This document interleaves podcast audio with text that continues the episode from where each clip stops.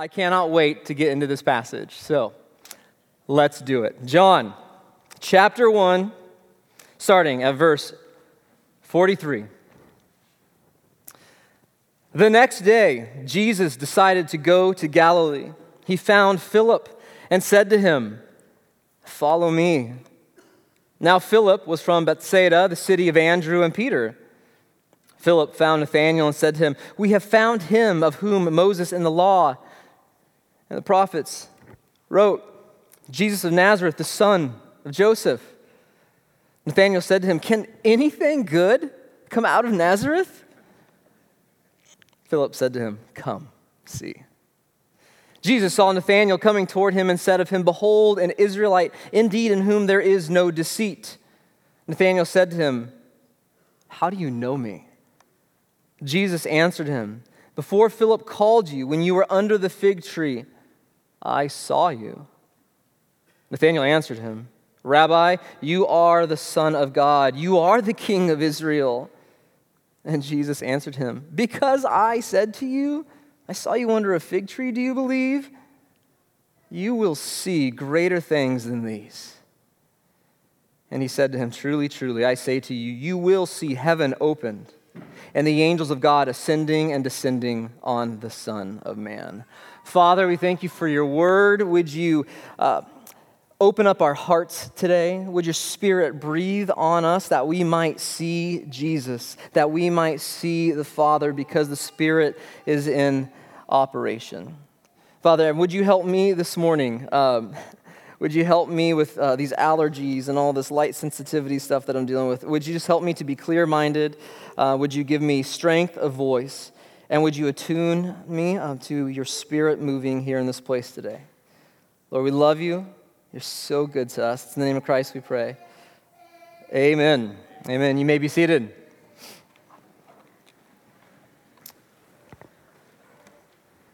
Well, the story before us today is about where they meet. And so I've called the sermon just that where they meet. Today we hear of two apprentices of Jesus, Philip and Nathanael, who meet Jesus. But there's something of a puzzle here in our passage today. There's something of a riddle that needs to be teased out and reveled in. See, there is a meeting here, there is a coming together in our story that's profound. And it's often missed because we don't know the larger context and flow of, of the story. But when we see this meeting that takes place, it changes everything. So let's put on our detective hat, so to speak, and look at this puzzling and illuminating conversation between Jesus and this guy who was sitting under a fig tree. So, our story picks up just after Jesus had invited three guys to come and be his apprentices. Okay, he has invited Andrew, John, and Peter to be with him, to learn from him, to become like him. Now, our text takes place after meeting Peter, and we get this. Uh, it, it's written out up here, um, kind of in a conversation format. Uh, Pastor Laren and I were talking this past week, and he's like, You should write it out in a conversation format. So here we go. Thanks, Laren. Um, verse 43, the narrator says, The next day, Jesus decided to go to Galilee. He found Philip and said to him, Follow me. So, Jesus continues to invite his chosen apprentices to follow him. After all, he is a rabbi. Now, Jesus made up his mind to leave the area where John the Baptizer was baptizing people and to go back home to Galilee. That's his headquarters. That's his home base for ministry for three years, up by the Sea of Galilee, because he had an appointment that he had to get to there. He was going to find Philip. It's a beautiful word, to find Philip. Jesus found him. You know, Jesus finds us, right? Jesus found you. He is the one who seeks, He is the one who saves. He's the, the hound of heaven, He's the benevolent hunter, right? He is the ultimate fisherman, He is the shepherd who goes and looks for the lost sheep. He finds us. And so Jesus goes and He finds this Philip, and he calls him to follow him. He says, Follow me. Follow me. Now, to follow Jesus does not just mean you merely have a bit of data in your head, some fact about Jesus. It's not merely to hold a theological opinion in your mind. It's not just to have a memory of one time 10, 15, 20 years ago, or maybe three months ago when you came forward and professed Jesus as your Savior in some church. It's to be united to Jesus by the power of His Spirit, to be in intimate union and relationship with Him, and therefore to abide with Him, to be with Him, to commune with Him, to then obey Him because you trust Him, and therefore become like Him because He is transforming you by His presence with you. And here in our short text, we already see Philip following this Jesus, abiding with Him, obeying Him, and becoming like Him. It's right here. Look at verse 44. Our narrator says, Now Philip was from Bethsaida. That's on the north shore of the Sea of Galilee. It was the city of Andrew and Peter. Philip found Nathanael and said to him, Let's pause right there. So there's a local connection. Right? There's a local connection here with Andrew, Peter, and this Philip. They are all from the same small town. Now, next, we see Philip do exactly what Andrew did last week. If you were here last week, you saw Jesus call Andrew, and then Andrew goes and he tells somebody about Jesus and says, Come and see. He opens the circle, he widens the circle, he extends the same hospitality to others that Jesus had extended to him, and Philip does the same thing.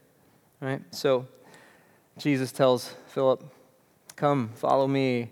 And Philip goes and finds someone else and says, You need to come and see this Jesus, right? He's, he's already taking cues from his master. He is mirroring him, he's imaging him, he's inviting other people into the good and, and beautiful kingdom that God is, is breathing here on earth. And remember, by the way, followers of Jesus are those who are captivated by this Jesus, so much so that they're willing to look foolish and do seemingly stupid things to invite people into communion with him, to share the joy, right? We get to share the joy. We are a come and see Jesus kind of people, right? Come and see Jesus in operation. Well, it continues on here. Philip says, We have found him. Kind of, right? Like Jesus found him, but he's already saying, I found him. We found him, and we do that all the time, right? I found Jesus. We found Jesus, or we're seeking after God. Well, the only reason you're seeking after him anyway is because he has first sought you out, right? He finds us. We have found him, he says, him of whom Moses in the law and also the prophets wrote. Jesus of Nazareth, the son of Joseph.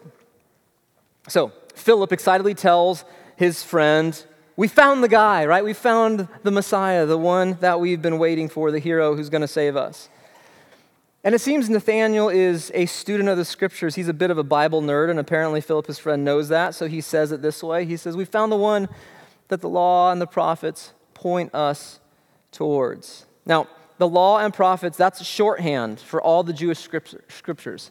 It's shorthand for the Old Testament, it's shorthand for the first two thirds of your Bible, right? So before you get to Matthew, there's a bunch of books. We call it the Old Testament, it's, it's the Hebrew scriptures.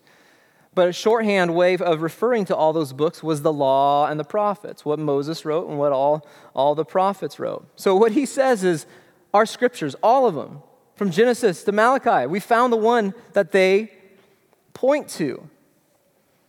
And so, as Philip points out, as Philip points out, the point of the scriptures is to point to the Savior who points to the Father. The point of the scriptures is to point to the Savior who is the Son of God, who points us to the Father.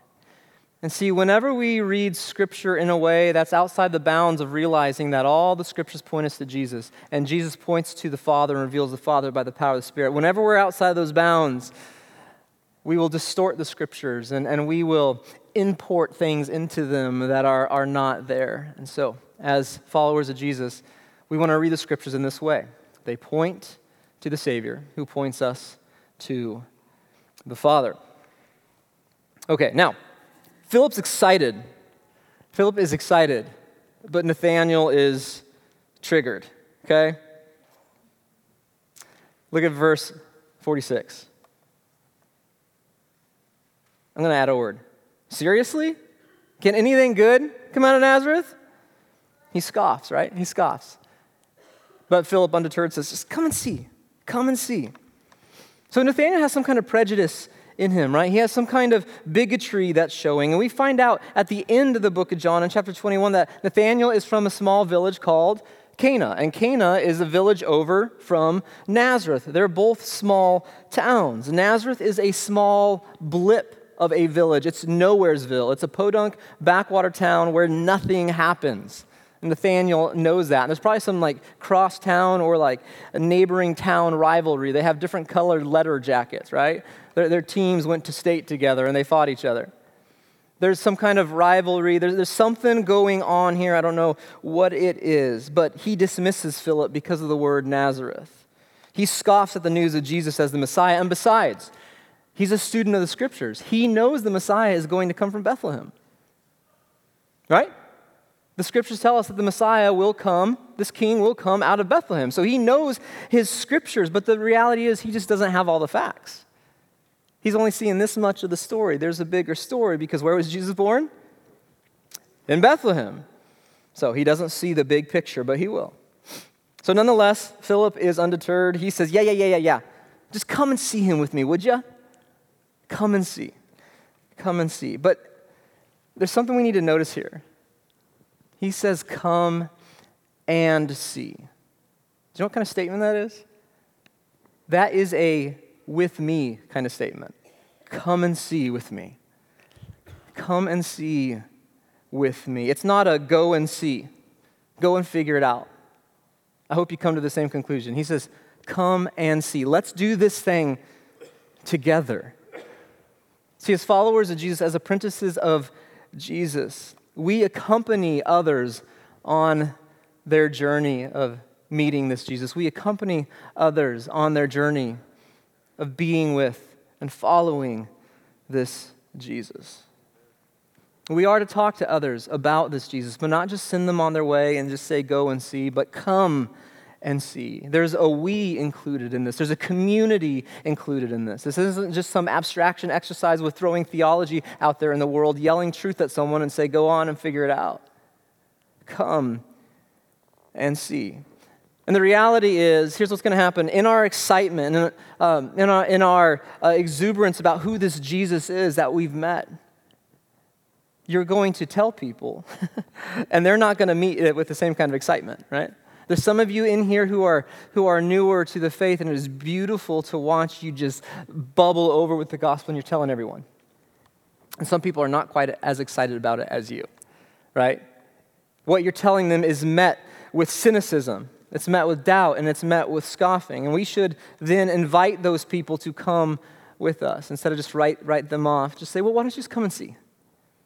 Why don't you just come and see? Be with us, experience this Jesus. Experience the love of the Christian community. The church is the body of Christ in operation in this world. And so, are we doing that? Are we accompanying the skeptic? Are we accompanying the, the cynic and the scoffer? Or are we just sending them on their way because they frustrated us? Come and see. Okay, so Jesus talks with Philip. Philip talks with Nathanael.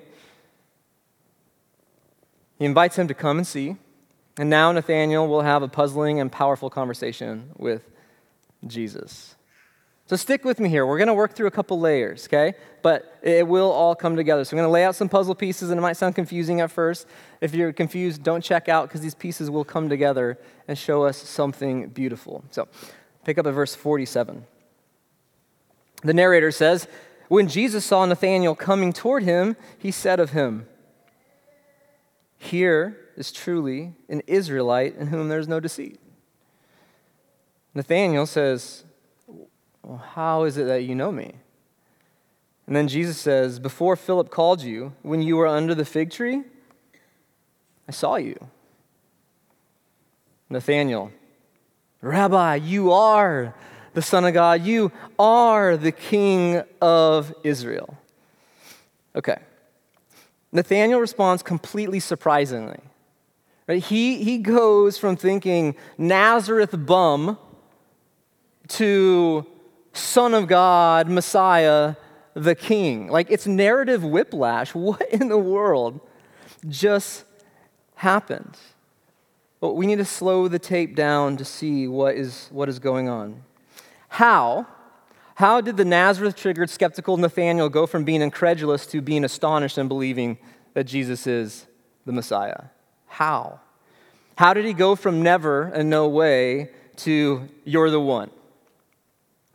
Well, like I said, it's, it's like a narrative whiplash. But our author writes it this way to shock us into engagement with the text, to have us ask the question, what just happened, to draw us in that we might peer into the text, that we might meditate on it and chew on it to, to pull out the truth that is within it. So something happens between verses 46 and 49. I mean, you can even write a little question mark between those verses in your Bible. Like, there's something that happens here. What, what is happening between 46 and 49?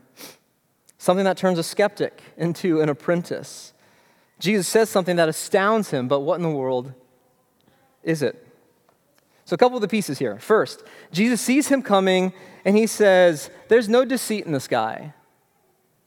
You could also translate it, there's no manipulation, there's no guile in this guy. He is a true Israelite. And to that, he's met with a wait, how in the world do you know me? So Jesus says this one simple sentence, and then this guy is like, wait, how do you how do you know me? What Jesus just said means something profound to Nathanael. Why? What? It's good to ask questions of Scripture as we read along and not just kind of read on and blitz and move through it, but to ask, like, wait, what is, what is going on? Slow down and think through it. Ask the Spirit to lead you and guide you as you're processing through the Scriptures. So this is great. I mean, I like it anyway. It's like a detective story. Like, what is happening? What is happening here? It's a puzzle. So we have two clues in here, two words. Those two words are Israelite and deceit. So hold on to those, okay? Israelite and deceit. Hold on to those two words here for a few moments. Israelite and deceit. What are the words? Israelite and deceit. Awesome. Next, Jesus says, I saw you under the fig tree. Now, what, what does this mean? Well, this is where some cultural context will help us out. There is a Jewish idiom that helps us to understand this. The fig tree was a common place for prayer. Sitting under a fig tree was a common place for young rabbinic students, for Bible nerds like Nate. We'll call him Nate here. Um, it's a place where they would go and they would sit, study, pray, think. Students of the Torah and of rabbis would often sit under fig trees because of the shade, right? They, fig trees have big leaves, right? They provided easy to eat sweet fruit. You just like Genesis, Leviticus, fig, eat, snack, keep going, right? Over time, under the fig tree became an idiom for one who sits under the shade of a rabbi's teaching of the Torah, enjoying the sweet fruit of his instruction and his wisdom. So, it seems that Jesus had some supernatural knowledge of Nathanael studying the scriptures, praying, meditating under the shade of a fig tree. And, and in the original language here, it says the fig tree. It's the definitive article. He's saying the fig tree. You know, your fig tree, the one you go to. I know about it. I know what happens there. And again, think about it. The big, fat leaves of a fig tree are invaluable in the hot sun of the Middle East. Sitting under the shade of a fig tree can drop the temperature 10 to 15 degrees. And it's 105 out there and it's dry, a 10 to 15 degree differential in temperature will allow you to study Leviticus just a little bit longer. Okay? I mean, we don't study it sometimes. I mean, it's like, you know, 65 degrees in our air conditioning, right? Could it be that Jesus knew something besides he was just sitting under that tree? So, here, I want to do this. I want to be clear. I'm going to make a speculation, okay? This isn't preaching right now, okay? This is speculation, but I'm going to call it well informed theological deduction because that sounds smart, okay? Um, I can't prove it and I won't preach it as 100%, but if you don't mind, I'm going to venture a guess why Nathanael is so astounded. Could it be that Jesus not only supernaturally knew that Nate was meditating under a fig tree, but he supernaturally knew exactly what he was studying and praying about? I think so. Okay, remember our two words? Israelite and deceit. Those are words that point us to a story in the Old Testament. Israelites are called Israelites after one of their ancestors, a guy named yeah, Jacob, Israel. So here's the deal. Let, us do this real quick. If you go back in the story, rewind the tape a long ways. You go back in the story, God is going to make for himself a people out of the brokenness of the world. And he's going to make himself a people out of a family. And God's going to bless this family, and through this family will come blessings to the entire world. So we have Abraham, we have Isaac, we have Jacob, we have the 12 sons, and we have the 12 tribes. So God calls Abraham out of Ur of the Chaldees, which is in Iraq, Mesopotamia. He calls him to be a man set apart from the world, to trust in him. Abraham has a son named Isaac. Isaac has a son named Jacob. Jacob has 12 sons. And those 12 sons will become the 12 tribes, and those 12 tribes will be the nation of Israel. So they're called Israelites because they are, you know, from the lineage of, the line of Israel. So this guy, Jacob, his name literally means deceiver or manipulator or schemer. And this guy, Jacob, this deceiver, uh, he, does, he does a bunch of shady stuff. We don't have time to get into it today. But um, he does a bunch of shady stuff. Then he eventually runs away from his brother because his brother wants to kill him. And eventually, God will rename this guy named Jacob. He'll transform him from the inside out. He's going to rename him Israel, which means one who wrestles with God. So it seems to me that Nathanael was meditating on praying about Jacob and his story. Why? Just because it says Israelite and deceiver? There's more, right? Because our story sets, up, sets us up for this incredible reveal to the puzzle. So let's puzzle the pieces together here. Look at verse 50. This is the punchline. Jesus says, Because I said to you, I saw you under the fig tree, do you believe? Is that all it takes? Man, you're going to see greater things than these. I'm about to blow your mind. Truly, truly, I say to you, you will see heaven opened and the angels of God ascending and descending on the Son of Man. Period. Done. what? That's cryptic. What does it mean? All right, let's walk through this. Jesus says, You believe because I saw you under the fig tree and, and I knew what you were doing there. But just wait, something's coming, man.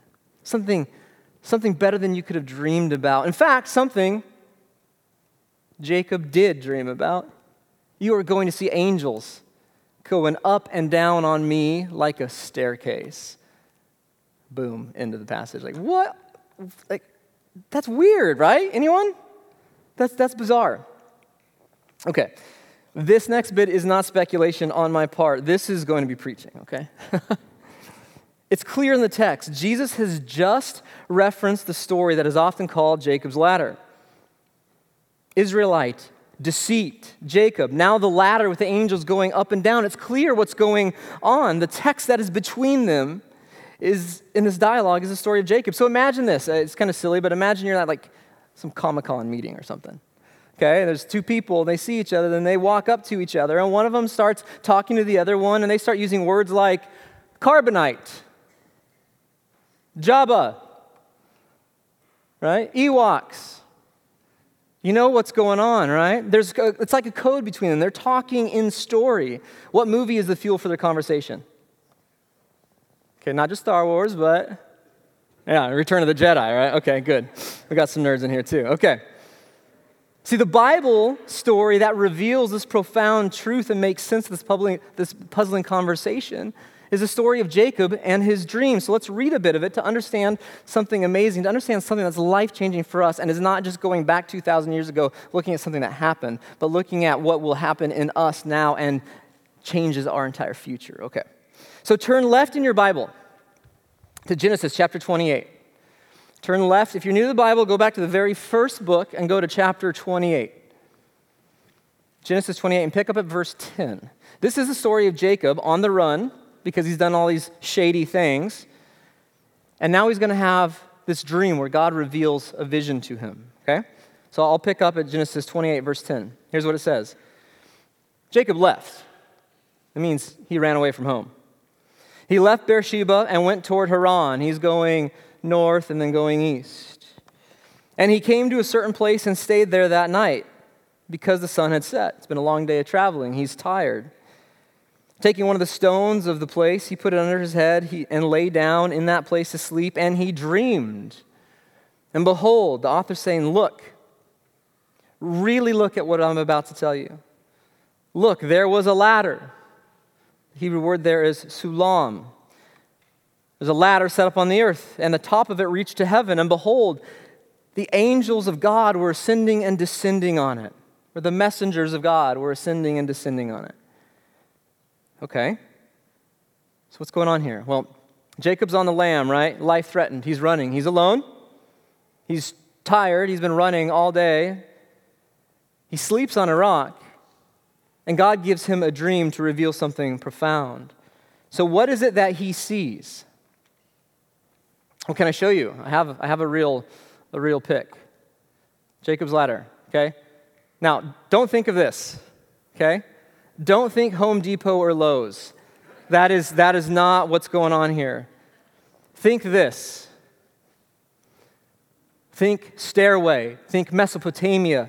Think Babylon. The Hebrew word here is not ladder, it means a steeped or excuse me, a stepped ramp that is steep, a staircase. It means a staircase, one that would be the way up to the heavens. And this is pointing us towards a cultural context piece of the day. It's pointing us towards a ziggurat. So, what's a ziggurat besides a real fun word to say? A ziggurat was a temple tower. So, let's go to that next pic. This is the same one. A ziggurat is a temple tower, a sacred place. It was a place where heaven met earth, a stairway to heaven. It was a man made mountain, a place where the people of Babylon and Mesopotamia would go to meet with their gods, would go to the high place where heaven and earth met to be with the divine, to find peace, to find prosperity, to find blessing, to be reunited with their gods. Now, this one, by the way, has been excavated in Iraq, and this is in a place called Ur, Ur of the Chaldeans. Okay, this is mind blowing. Just side, side note here. This is over 4,000 years old. This was built around 2100 BC. Abraham lived about 2000 BC. The likelihood that this was where Abraham went and worshiped, that Abraham's eyeballs looked upon these bricks, is like astronomically high. He's from this area, but God pulled him out. And the fact that one of his grandchildren is now having a dream, uh, man, so good. Okay. So Jacob sees something like a ziggurat with angels going up and down that staircase. And who's at the top of it? God Himself. Look at verse 13. And behold, the Lord stood above it and said, I am the Lord, Yahweh, the God of Abraham, your father, and the God of Isaac. The land on which you lie, I will give to you and to your offspring. So that's the land promise of Israel, the Holy Land. Your offspring shall be like the dust of the earth, and, and you shall spread abroad to the west and to the east and to the north and to the south. And in you and your offspring shall all the families of the earth be blessed. A blessing is going to come through his family. Okay, family promise. Behold, I am with you. I will keep you wherever you go and will bring you back to the land, for I will not leave you until I have done that. I have promised you. This is God speaking from the stairway up there. That's the personal presence promise there. Then, verse 16, he continues on. We get the response. Jacob awoke from his sleep and said, Surely the Lord is in this place. And I did not know it. And he was afraid and said, How awesome is this place! This is none other than the house of God, and this is the gate of heaven. In other words, this is the place where heaven and earth meet. Okay. Now we have another really important piece to the conversation before us. So let's make sure we get this and pull this together. Ziggurat. A ziggurat is a stairway to heaven. It was a place in the ancient minds where heaven and earth met, a sacred mountain where humanity would dwell with God, where the priests would walk up that stairway in procession to go up and meet with God. It's sacred architecture that was all about the reunion of heaven and earth. And this is why Jesus makes reference to this. the dream of the place where heaven and earth meet, where God meets with humanity. Do you see what Jesus is doing in this conversation with Nathanael? He tells Nathanael, You're blown away because I saw you under the fig tree? He says, I am the stairway. I am the place where heaven and earth will meet. I am the place where God and humanity meet. This whole story, what you've been studying and meditating on, it all points to me. Jesus is the one it points to. He's the stairway to heaven. He is a temple where God and his people meet. Jesus is the gate of heaven. Jesus is the house of God. He is the only way to union with God the Father. Later in John chapter 14, verse 5, it says, I am the way. Jesus says, I am the way, I am the truth, and I am the life. No one comes to the Father except through me. No one ascends to heaven. There is no connection between heaven and earth besides through me. It's only through Jesus. In Jesus, we meet God. Jesus opens the heavens that have been shut because of sin. And so, see, there are two ways now to look at this there are two ways to look at how it is that we connect with reality, how it is that we have relationship with God. There's going up and there's coming down. I want to explain this. We, we sense in our hearts that there's something wrong with the world. like we just we turn on the news, we open up our news feed and we're like, the world's broken. We sense there's something wrong with the world, and we know our own story. We know what's within us. We sense that there's something fundamentally wrong with us. We sense that there's a rupture, that there's a, a divorce, and so we reach for the stars. All the religions, in some way, shape, or form, are reaching for the stars, trying to reconnect heaven and, and earth, trying to gain peace by some kind of reconciliation with, with ultimate reality. So we seek after the divine, whether it's a ziggurat or whether it's, it's, it's meditation, yoga meditation. We're, we're trying to find some way to reconnect things. There's a longing for restoration and renewal in the human heart. And so there's two ways to go about it. Either we work our way up to God, we do, we work, we perform, we achieve, we accomplish. We impress God and we make our way to heaven, proving our worth, climbing up some stairway to heaven of our own design. But it's futile. Our little Home Depot ladders will only go so high and they will fall over. The other option is we trust in the gospel, and the gospel is the opposite movement. The gospel is that heaven comes down. Because the disruption of humanity from our Creator is no small thing, it's a massive, cosmic, and scope break. Our sin has damaged our entire being. We are not as we ought to be if we are not in peace with our Creator, if we are not in proper relationship. So our hearts are out of socket, our souls are, are disintegrated. We can't save ourselves, right? We cannot save ourselves any more than a dead man can give himself CPR. We need heaven to come down. We need a Savior who can bring together heaven and earth. We need a divine one who can do what we cannot do, who can work out what we cannot work out, who can perform a salvation that we cannot perform. We need him to achieve a reconciliation that we cannot achieve. We need a Savior to accomplish a victory we cannot accomplish. We need a mediator to unite what we cannot unite, what we have torn apart in our self sick ways. And so Jesus came down to fulfill the law of love. And heaven and earth met, and there was reunion between heaven and earth as Jesus hung between heaven and earth on a cross that we deserved. And on that cross, between heaven and earth, acting like this glorious bridge, we see the love of God on display. And the justice of God on display because he got what we deserved. And he gives us what he deserved.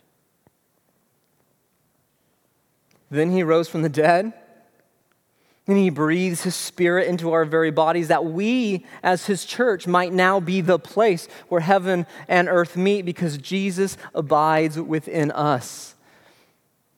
Because of Jesus' spirit, because he is with us, the church, the body of Christ, his people, we are now where heaven and earth meet. And so you get to be the presence of heaven because the Spirit is within you when you walk into the coffee shop that you barista at. When you walk into the office, into your cubicle where you feel like sometimes your life is meaningless, you are the very breath of heaven because the Spirit of Christ is moving in you. And you are his son or daughter. See, look, ziggurats, ziggurats are just, just buildings of brick that spoke to our deep longing, but Jesus is the builder of everything, the creator who comes and changes everything with his sacrificial love. This Jesus is the one that was promised to Jacob in that dream the one that would come through his family line, be born, and bless all the world. So, to sum it up, heaven and earth meet in Jesus. Heaven and earth meet in Jesus. In Jesus, we meet God. So, I just want to ask you this in closing Have you really given up your physically exhausting, soul fatiguing striving? Have you given up the insane quest of climbing up the stairway to heaven that you have designed or that you have imbibed from the brokenness of culture that says, if you just work a little bit harder, if you just show you're smarter than the person next to you, or more beautiful, or you provide more, more meaning, if you provide something uh, greater to the community, then maybe you'll be accepted. If maybe you can live up to the voice in your head of your mother or your father who, who said you'll never amount to anything, then maybe, maybe you'll be okay. Have you given up striving after those things? Have you laid down your striving to prove you're someone? Laid down your striving to prove that you're worthy of love? Have you laid down your striving to make yourself valuable and wanted? Have you stopped striving to save yourself and like Nathanael, because of the presence of Jesus that was there with him? Have you called Jesus the Son of God, the King of the world, the Messiah, and followed him into a new way of inhabiting the world? Heaven and earth meet in Jesus, and in Jesus we meet God. So, friends, whatever fig tree that you are under, striving for whatever it is that you're striving for, maybe it takes the shape of grades. A 4.2 isn't good enough for you. You need a 4.5. It's Pleasanton after all. Or maybe, maybe you need the bigger home and, and the bigger car or the bigger boat. Or maybe you just need to outdo people in arguments regarding worldview. Or maybe it's the, the perfect body. Whatever it is, whatever you're striving for, whatever fig tree you are under, know this, please. Like, he sees you. He knows your hurts, uh, your wounds of family origin. He knows your broken ways of thinking about what the good life is. He sees you. He knows you. And He's made a way. He has made a way. He knows what you need. He has opened heaven through His life, His death, His resurrection, and ascension. He is where they meet in Jesus. We meet God. You want to meet God? Do you know, want to know what God is like? Do you want to know where heaven meets earth? Come and see Jesus. Come and see. Heavenly Father, you're amazing. You're amazing. Your word is precious to us. Father, like a, a, young child, we can wade into the waters and be refreshed and, and, and enjoy and play in the scriptures, but there's depths Lord, as you call us to meditate by the power of your Spirit, to look into these passages where our soul is as filled, as we get to see the nuance and the intricacies and the beauty and the tight weave of what you're doing in this world. Thank you for your word. God, would you make us a people who are just hungry for it, who, who devour it? Not because we want more knowledge, but because we want more of you. And we want to gaze upon you. And we want to look at your beauty. And we want it to transform us so that we're like you would it be so? Thank you for your word, and we thank you that we can now come to this table where we uh, taste of your grace, where we commune with you through the elements. Lord, we love you. We praise you. It's in the name of Christ that we pray. Amen.